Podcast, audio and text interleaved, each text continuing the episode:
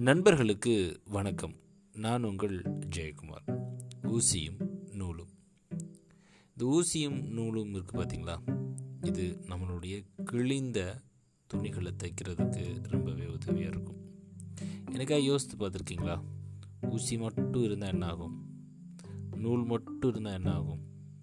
கண்டிப்பாக ரெண்டும் சேர்ந்தாதான் நம்ம எதை தைக்கணுமோ அதை நம்மளால் தைக்க முடியும்.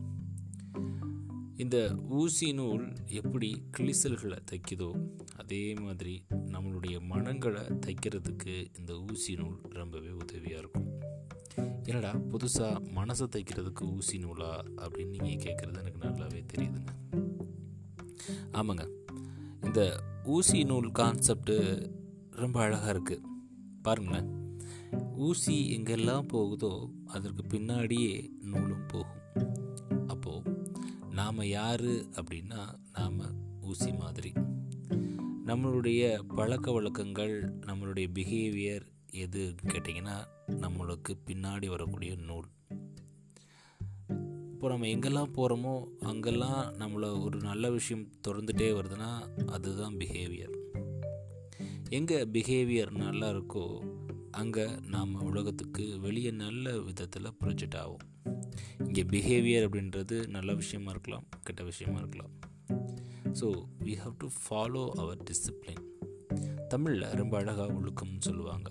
ஒழுக்கம் விழுப்பம் தரலாம் ஒழுக்கம் உயிர்னு ஒம்பப்படும் அவ்வளவு இம்பார்ட்டண்ட் இந்த ஒழுக்கம். எப்படி?